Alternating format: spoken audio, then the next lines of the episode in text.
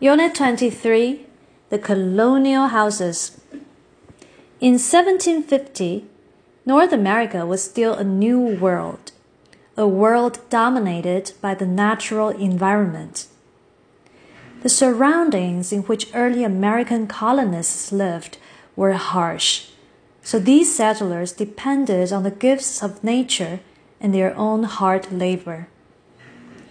Most of the settlers at that time made their living by farming.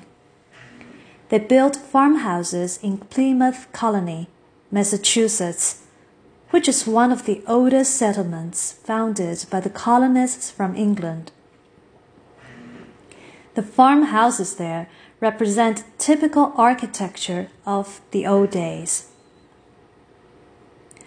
Early colonial homes were made of wood because there was an abundance of trees. The typical house was one and a half stories in height, with a strong wooden frame, and was covered with wooden siding. The furniture and kitchen tools were also made of wood. The kitchen was frequently the only room with a fireplace, which provided cooking facilities and heat during the long winters, and it was the center of many home activities. Colonial families were often large, so there were many activities but little privacy.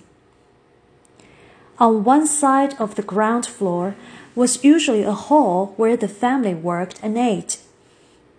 On the other side was a room with the best furniture and the parents' bed which was also used to entertain guests.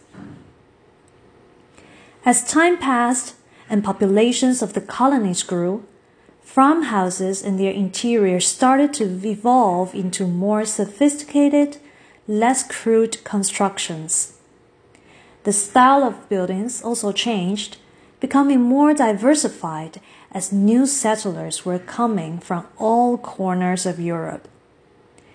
New customs and tastes in architecture were brought to the new land with them. As settlers moved west, farmhouses in every imaginable building style were constructed on the lands of the new border area. In our times, those few houses that have been preserved through the centuries remind modern Americans of the simple life of their ancestors.